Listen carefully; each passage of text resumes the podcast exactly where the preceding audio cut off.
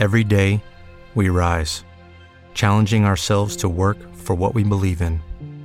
At U.S. Border Patrol, protecting our borders is more than a job, it's a calling. Agents answer the call, working together to keep our country and communities safe. If you're ready for a new mission, join U.S. Border Patrol and go beyond. Learn more at cbp.gov/careers.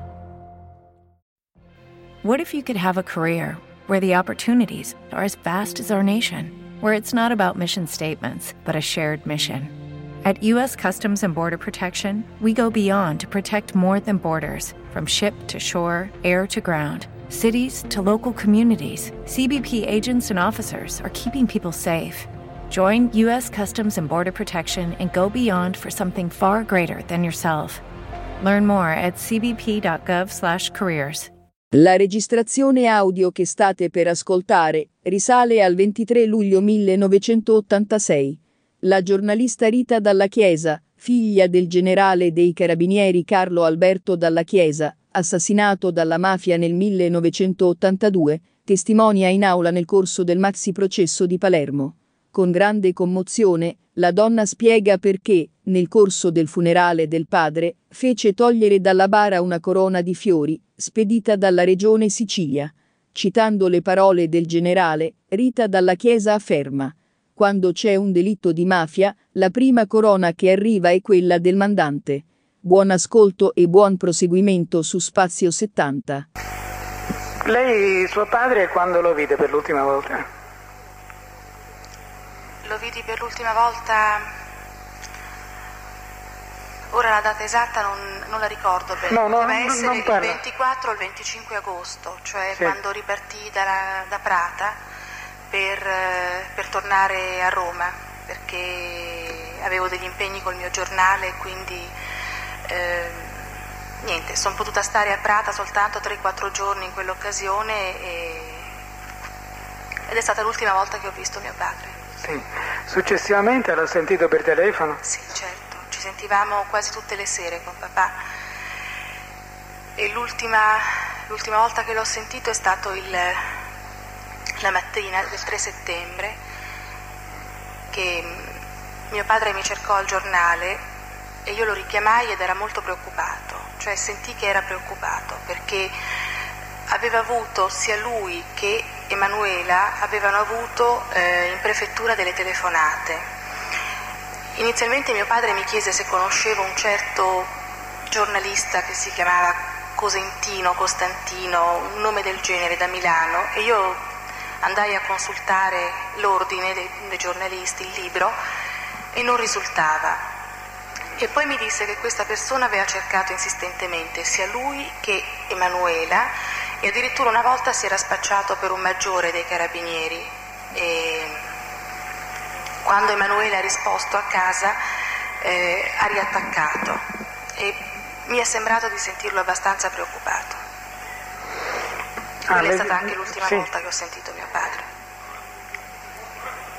Di motivi di altre preoccupazioni, oltre aveva fatto riferimento espressamente a questo episodio di questo Costantino. Beh, Cosentino. quella mattina sì, con mio padre quando parlavamo per telefono, devo dire la verità che non parlavamo mai di eh, preoccupazioni precise.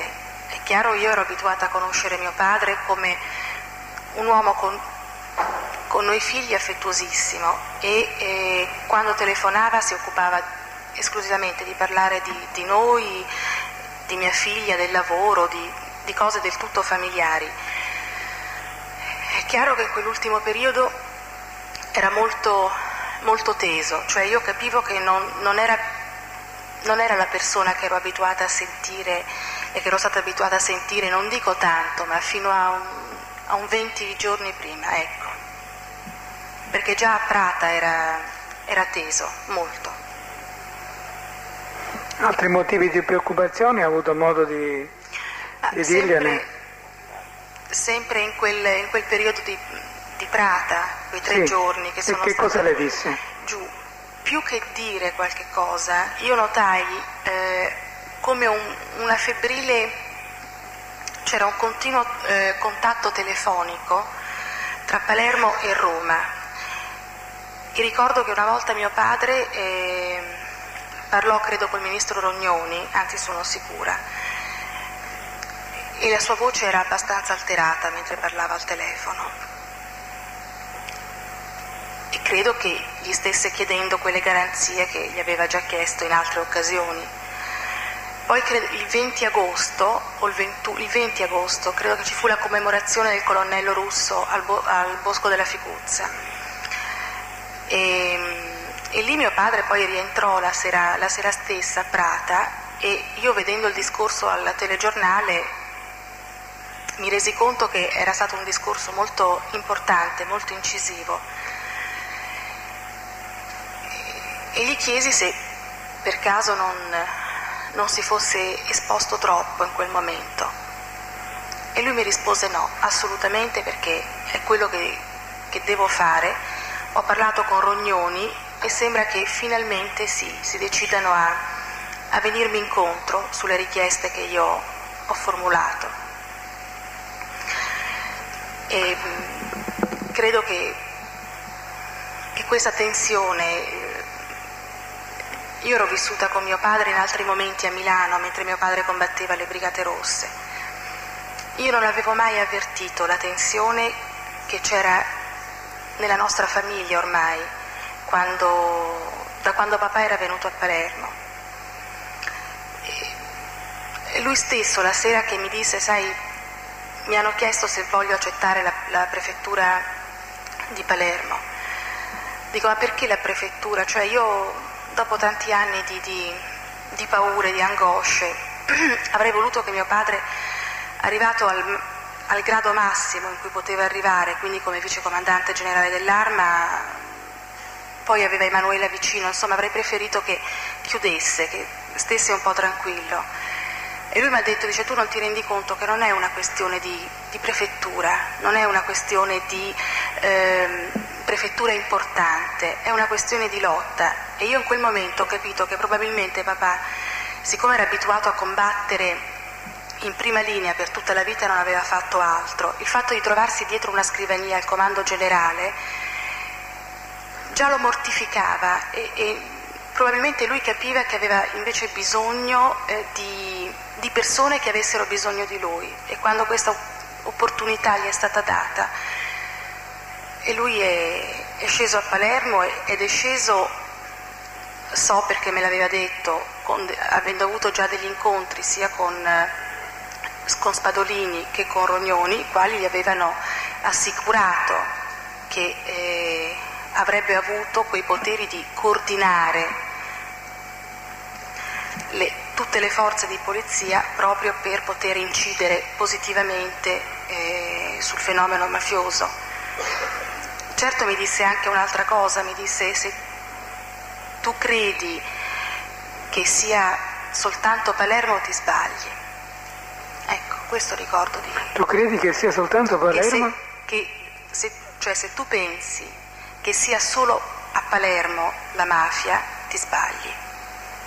Ah. Ecco, quindi lui aveva una percezione nettissima che sarebbe venuto a Palermo a combattere, ma non avrebbe dovuto combattere soltanto su Palermo.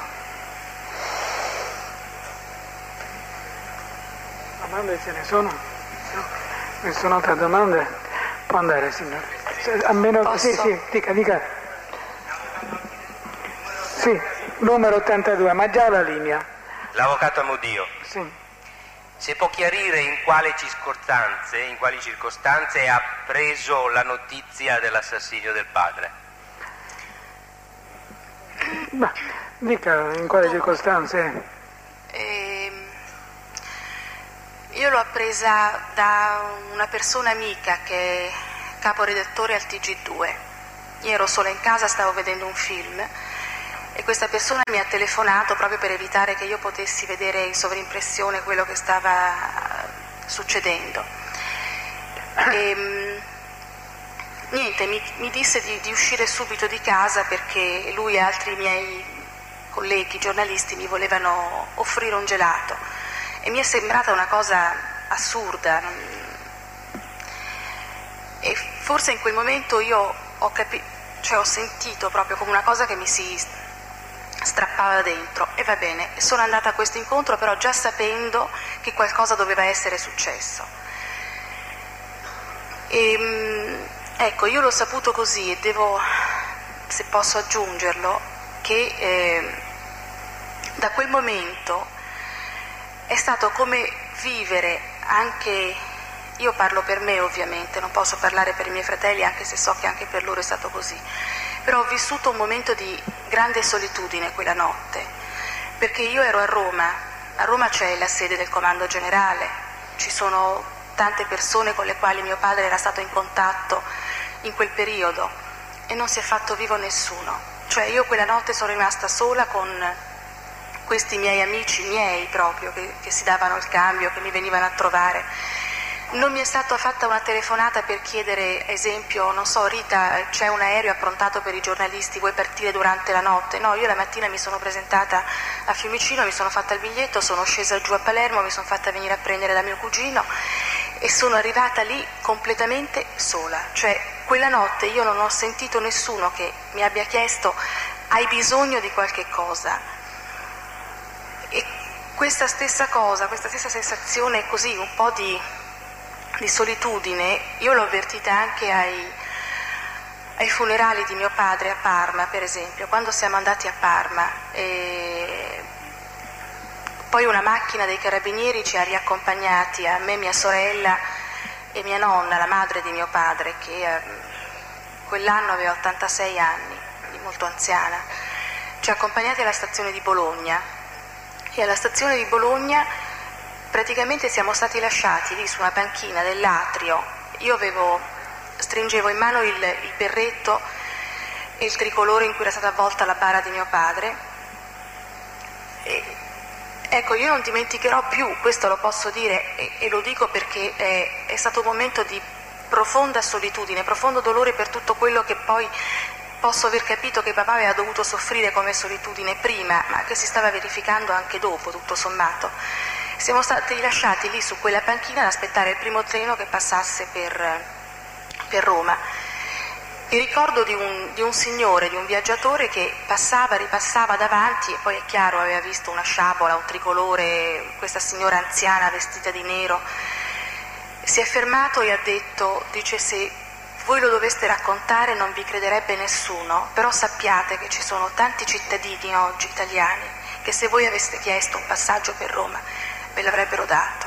E invece lui già in quel momento eravamo completamente soli.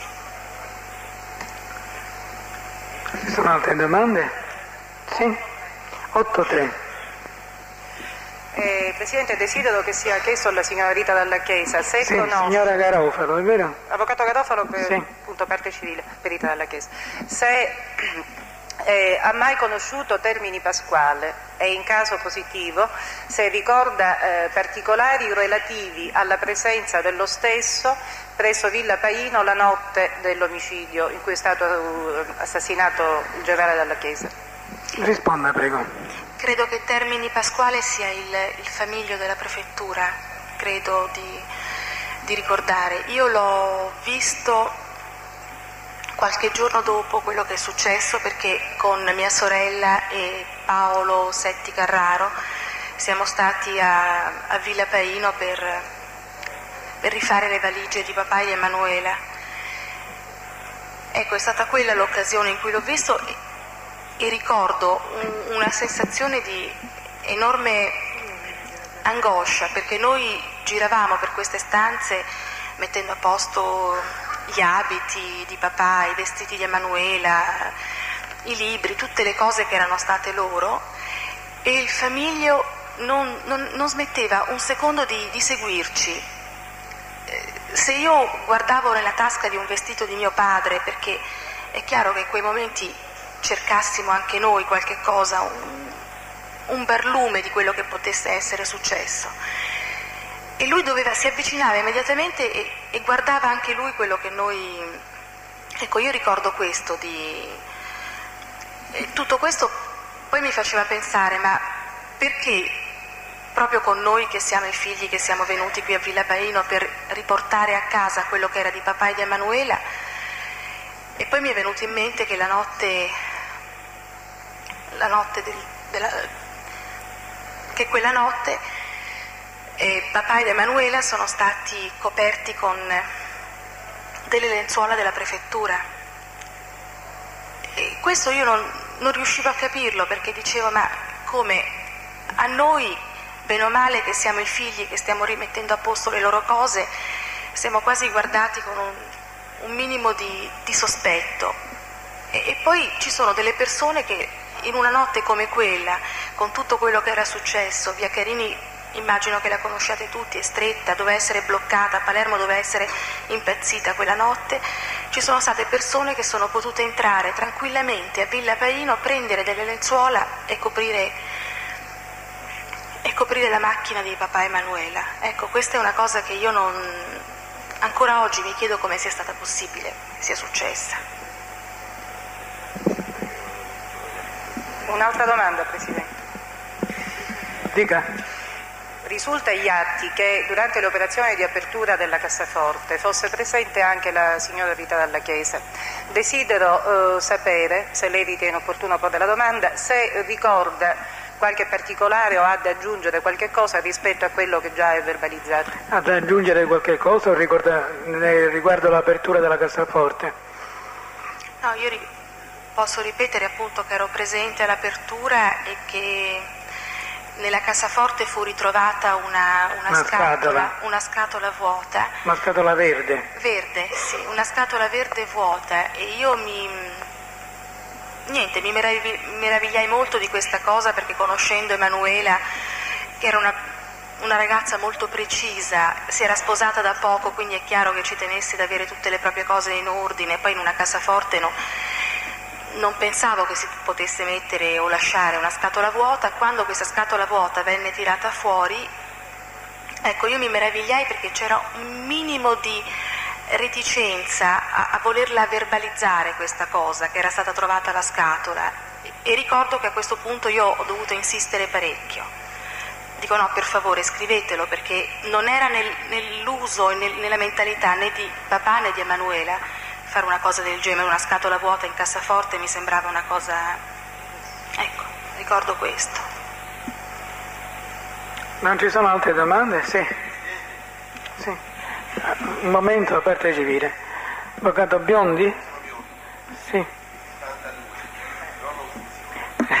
82, ma credo di sì. Grazie Presidente. Accennando ai colloqui avvenuti a Prata con il generale della Chiesa, la signora Rita ha detto che eh, colloquio se sono intervenuti, non lo so. Sì, oltre a quello che lei ha già detto a questa Corte, ricorda in relazione a questa telefonata al Ministro un commento particolare di suo padre o aggiunse qualche cosa, oltre a quello che lei già ha detto? Io senti, come era uso quando papà parlava per telefono con delle persone, diciamo pure importanti, che non erano di famiglia comunque, io avevo l'abitudine, siccome abbiamo dei figli, nipotini piccoli, eccetera, di chiudere la porta perché potesse parlare tranquillamente. Sentì però la voce di papà che era molto alterata, proprio molto, e quando rientrò poi in sala da pranzo dove stavamo pranzando, eh, io non, non avevo l'abitudine di fargli delle domande perché conoscendolo come carattere sapevo che prima doveva smaltire e poi dopo gli avrei potuto chiedere qualche cosa. Invece a questo proposito, eh, se posso aggiungerlo, mi è venuto in mente che papà sempre in quei tre giorni chiese più volte, ripetutamente, un colloquio con l'onorevole De Mita tramite il senatore Mancino. Eh, De Mita era a Nusco, 15 km da dove eravamo noi, era anche lui in vacanza e, e papà chiese insistentemente di potergli parlare senza però ottenere alcun risultato. Ma della telefonata, circa la telefonata ha fatto un... mi pare che lei già ha detto qualche cosa poco fa, fece un commento favorevole in sostanza. No, eh, il commento favorevole lo, Sì. lo fece no, dopo il Bosco della Ficuzza. Ah, dopo, dopo l'incontro, della- dopo l'incontro con Rognoni al E Bosco circa della la telefonata invece non, non No. disse nulla, assolutamente niente. Che io ricordi no. Che io ricordi magari ero in cucina a preparare qualcosa, sa quelle cose che non... fa parte della famiglia. Qua forse sì. Un'altra domanda. Ho ascoltato prima la signora della Chiesa dire che il papà eh, nelle telefonate che faceva i, chiedeva che gli fossero messi a disposizione mezzi e strumenti in relazione alle esigenze di cui si sentiva titolare ma non eh, dire, in grado di disporre. E può dire, se ne ha parlato col padre, che cosa in concreto avesse chiesto e quali fossero le delusioni circa le aspettative che eh, avendole espresse non gli venivano corrisposte? Ecco, suo padre ebbe a dirle concretamente in che cosa si manifestassero queste richieste, si appuntassero queste richieste.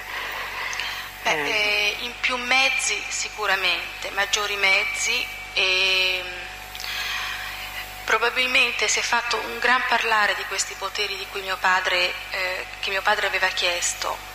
Forse quello che non è mai stato detto abbastanza è che mio padre chiedeva soprattutto, è vero i mezzi, è vero un coordinamento maggiore fra le varie prefetture, fra le forze dell'ordine e tutto, ma soprattutto un sostegno morale da parte dello Stato. Questo mio padre chiedeva, perché mio padre non aveva mai attaccato anche quando avrebbe potuto farlo. E in quel momento io capivo che lui si sentiva solo lo Stato, mai, proprio perché lo Stato non perdesse di credibilità mai, in nessun momento. Questo lei l'ha dedotto da quello che le è stato detto da suo padre o proprio suo padre si è espresso in questi termini? Pressa poco in questi termini. Lui credeva eh. fermamente nello Stato, credeva e aveva una stima enorme in Rognoni, lo stimava molto. Per cui lui, eh, la, la, la sua fiducia, cioè lui era convinto che prima o poi l'avrebbero ascoltato. No, intendo dire, lo, questo, questo aiuto, questo sostegno, lui lo avrebbe ricavato indirettamente dal, dal soddisfacimento delle richieste che, che egli faceva. Questo... Eh, certo, se lo Stato gli fosse andato incontro con le richieste da lui formulate, quello già significava che lo Stato era vicino a mio padre. Quindi le richieste erano di natura obiettiva. Certo. E però avrebbero, signifi- avrebbero, avuto, un avrebbero significato avuto un significato molto più alto. Cioè che trascendeva vicinanza... evidentemente soltanto il, l'accoglimento della, della certo. domanda, della richiesta. Ecco, certo. questo credo che lei intendeva dire. Qui non ci sono altre domande, Avvocato Trantina. Tantino, 8. Sì. All'atto dei funerali del signor generale della Chiesa, la figliola Rita, assieme al fratello, venne colpita da due fenomeni, l'assenza del berretto di generale sulla bara e una certa corona che campeggiava di fronte alla bara stessa. La signora Rita chiese ed ottenne che fosse allontanata quella corona e ciò fece perché ricordò di una certa affermazione del padre inerenti a certi usi e costumi. Chiediamo di sapere se la Corte porrà la domanda chi aveva inviato la corona e qual era la frase ricordata dai figli che aveva spinto al gesto dell'allontanamento della corona stessa.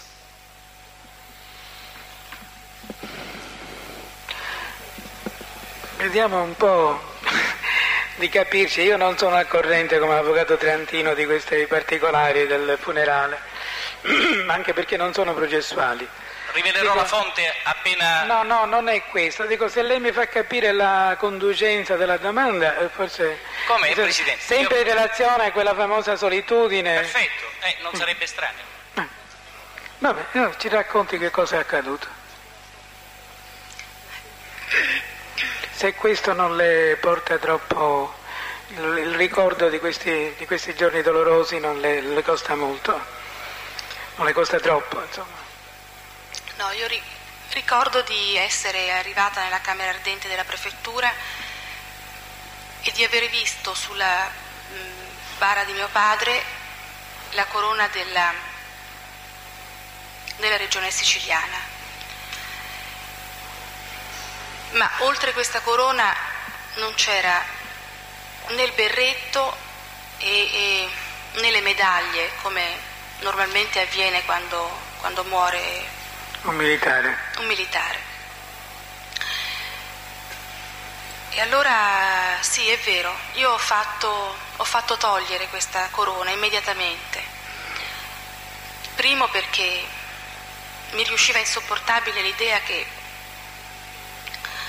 proprio un certo tipo di ambiente politico che aveva isolato mio padre, e queste non sono sensazioni perché le interviste sui giornali anche di, altri, di altre persone erano uscite, i commenti li avevamo sentiti. Ecco, mi riusciva insopportabile che in quel momento l'unico fiore che fosse sulla bara di mio padre fosse questa, questa corona, anche perché eh, ricordavo quello che papà ci aveva detto più volte, e cioè che quando avviene un delitto di mafia, la prima, la prima corona che arriva è quella del mandante.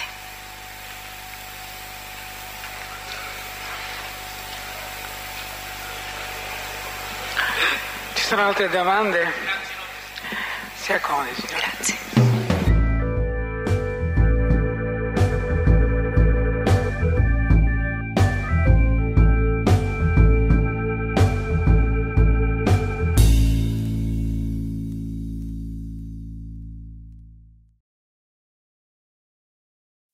As humans, we're naturally driven by the search for better. But when it comes to hiring, the best way to search for a candidate isn't to search at all. Don't search, match with Indeed. When I was looking to hire someone, it was so slow and overwhelming. I wish I had used Indeed. If you need to hire, you need Indeed. Indeed is your matching and hiring platform with over 350 million global monthly visitors, according to Indeed data, and a matching engine that helps you find quality candidates fast. Ditch the busy work. Use Indeed for scheduling, screening, and messaging so you can connect with candidates faster. And Indeed doesn't just help you hire faster. 93% of employers agree Indeed delivers the highest quality matches compared to other job sites, according to a recent Indeed survey. And listeners of this show will get a $75 sponsored job credit to get your jobs more visibility at Indeed.com slash podcast. That's Indeed.com slash podcast. Terms and conditions apply.